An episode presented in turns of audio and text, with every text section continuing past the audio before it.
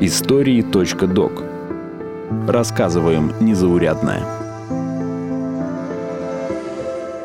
Рекомендую прямо попробовать, потому что ну, для летнего времяпрепровождения лучше придумать невозможно в городе, на асфальте. Городошным его называют. Городки и Урал, и Кавказ И Москва, и Находка играют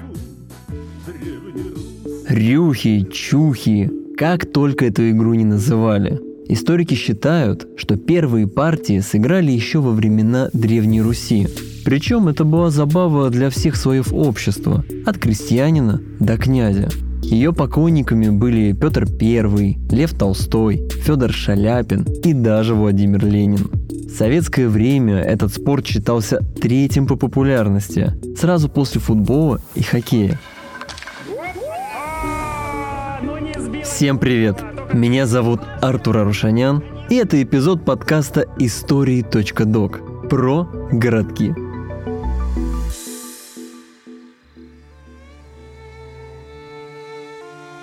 В средней полосе России игру называли рюхами и чухами. На востоке – деревянными бабками, а на западе – кеглями или поросятами. По мнению ученых, городками игру прозвали из-за применяемых в ней фигур в форме круга или четырехугольника. Есть мнение, что игра – это своеобразное представление о штурме крепости или города. Одно из первых подтверждений популярности городков в России относится к началу 19 века. В 1805 году вышел небольшой альбом под названием «Игры увеселения русских из низших классов». Его автором стал немецкий художник Кристиан Гейслер, который прожил в России 8 лет. Свои зарисовки Гейслер сопровождал описанием, где и засветились городки – Эта игра известна, строго говоря, только в России, поскольку требует значительной силы. Поэтому в нее играют только сильные и крепкие люди, волею судеб обитающие в этой суровой стране. В XIX веке игра в городки стала массовым явлением для жителей России всех сословий и классов. Заядлым любителем городков оказался Лев Толстой, который даже включил эпизоды игры в цикл произведений «Кавказские воспоминания». Наша палатка стояла недалеко от орудий, на сухом и высоком месте, с которого вид был особенно обширен. Подле палатки, около самой батареи, на расчищенной площадке была устроена нами игра в городки или чушки. Вечер был славный. Лучшие игроки собрались, и мы играли в городки. Я, прапорщик и поручик проиграли сряду две партии, и к общему удовольствию и смеху зрителей, офицеров, солдат и денщиков, глядевших на нас из своих палаток, провезли два раза на своих спинах выигравшую партию от одного кона до другого. Одно из первых сохранившихся правил игры появилось в 1844 году в сборнике «Игры для всех возрастов». Авторы собрали описание и правила более 270 популярных тогда развлечений. Причем книгу разделили на две части. Первая – игры на открытом воздухе, а вторая – в помещении. Играющие делятся на две команды, и каждая строит свой город. Чертят круг, имеющий аршин в диаметре. Кладут один обрубок или городок на землю близ передней стороны круга и поперек. На него два городка вдоль. На них четвертый также вдоль или несколько назад. Перед ним пятый стоя или лежа, по условию. В конце 19 века правила игры уточнили и указали, что города имеют форму кругов, а деревянные городки называются рюхами. В каждый город устанавливается по 6 рюх.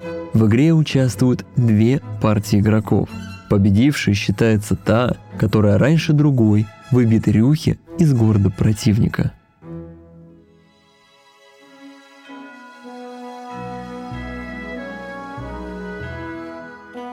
В начале 20 века городки пришли в большие города.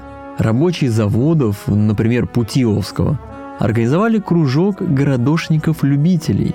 В 1914 году он насчитывал 14 команд по 6 человек в каждой. Играли в городки даже на войне. Генерал Игнатьев в мемуарах писал, как во время русско-японской войны 1904-1905 года солдаты и офицеры боролись со скукой на улицах Мугдена. Соскучившись от долгой стоянки на месте и полного безделья, многочисленные обозные роты и нестроевые команды играли в городки посреди широчайших и чисто выметенных улиц. Китайские детишки оживляли мирную картину своим гортанным, веселым смехом при каждом попадании палки в городок. Солдат было несметное множество.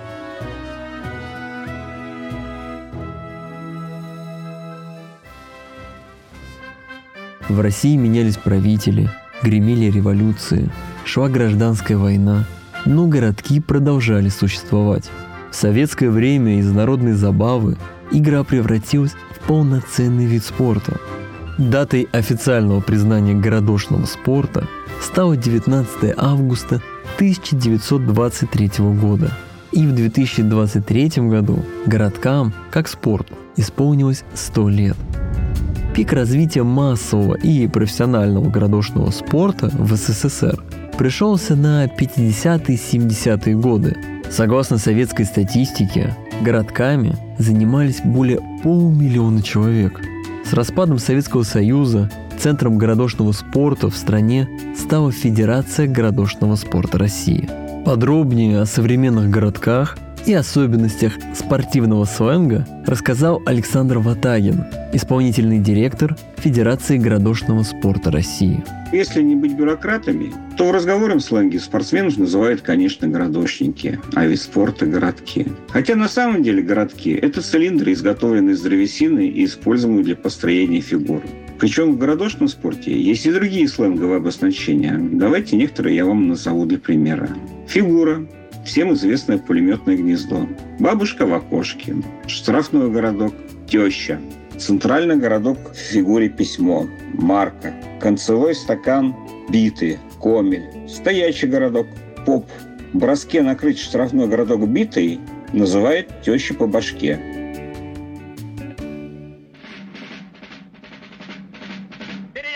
Честно говоря, мои знания о городках ограничивались сценой из «Ну погоди» и редкими кадрами из художественных фильмов.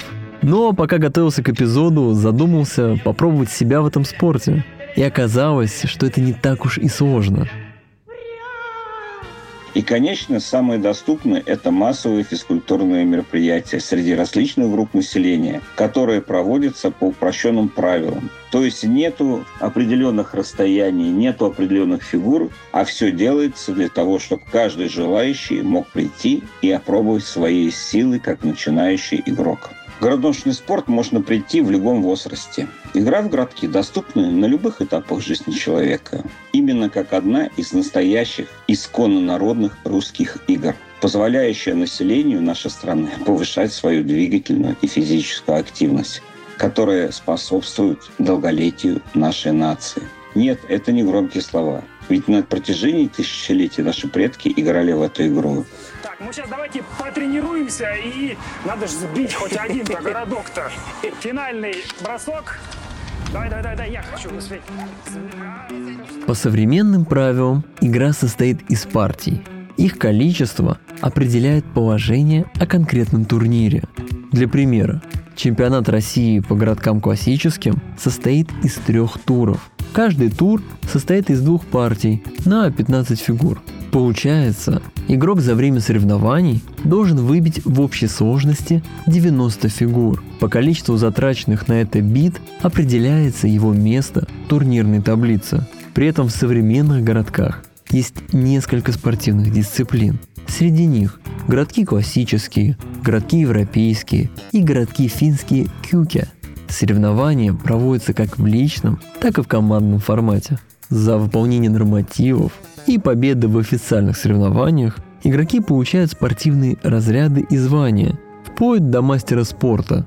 Однако у городков нет статуса олимпийского вида спорта, что лишает его многих привилегий, а главное – крупного финансирования – в городошном спорте нет профессиональных клубов, и у нас нет спортсменов, получаемых сравнимые с хоккеем и футболом гонорары. И, наверное, можно сказать, что, к сожалению, наши спортсмены по неолимпийским видам спорта, получив титул чемпиона мира и Европы, не наделены тем финансовым вниманием, которое уделяется в этих видах спорта. В городошном спорте есть замечательные спортсмены-профессионалы, несущие славу нашей стране. Но нет профессиональных спортсменов, доходы которых от занятия спортом позволяли финансово обеспечивать семью. Поэтому все наши городошные звезды работают по своим специальностям. То есть есть и врачи, и педагоги, и специалисты многих других профессий.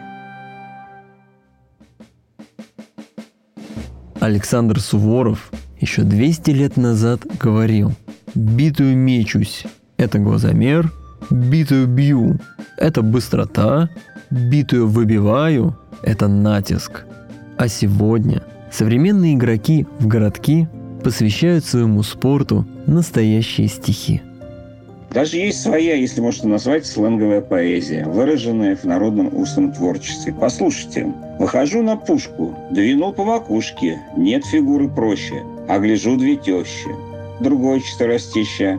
В артиллерию попал, как на слов посек папа. Пушки на траве в росе, поп на задней полосе. Любому доступный вполне, Он по праву народным зовется – и в России великой стране.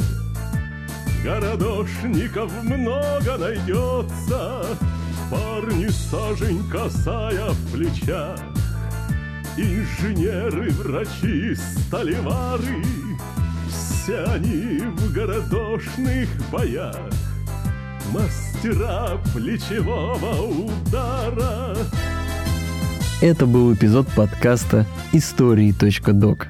Меня зовут Артур Арушанян. Подписывайтесь на подкаст на сайте ria.ru, в социальных сетях, ВКонтакте или Телеграме, а также на Яндекс Музыке, Google Подкасты, iTunes, SoundCloud и CastBox. Не расстаться Руси с городками, Верим мы, еще время придет, Будет он в олимпийской программе Крепче биты держите в руках.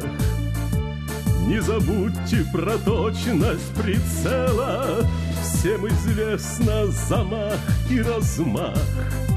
Для России важнейшее дело Мы мечтою своею крепки.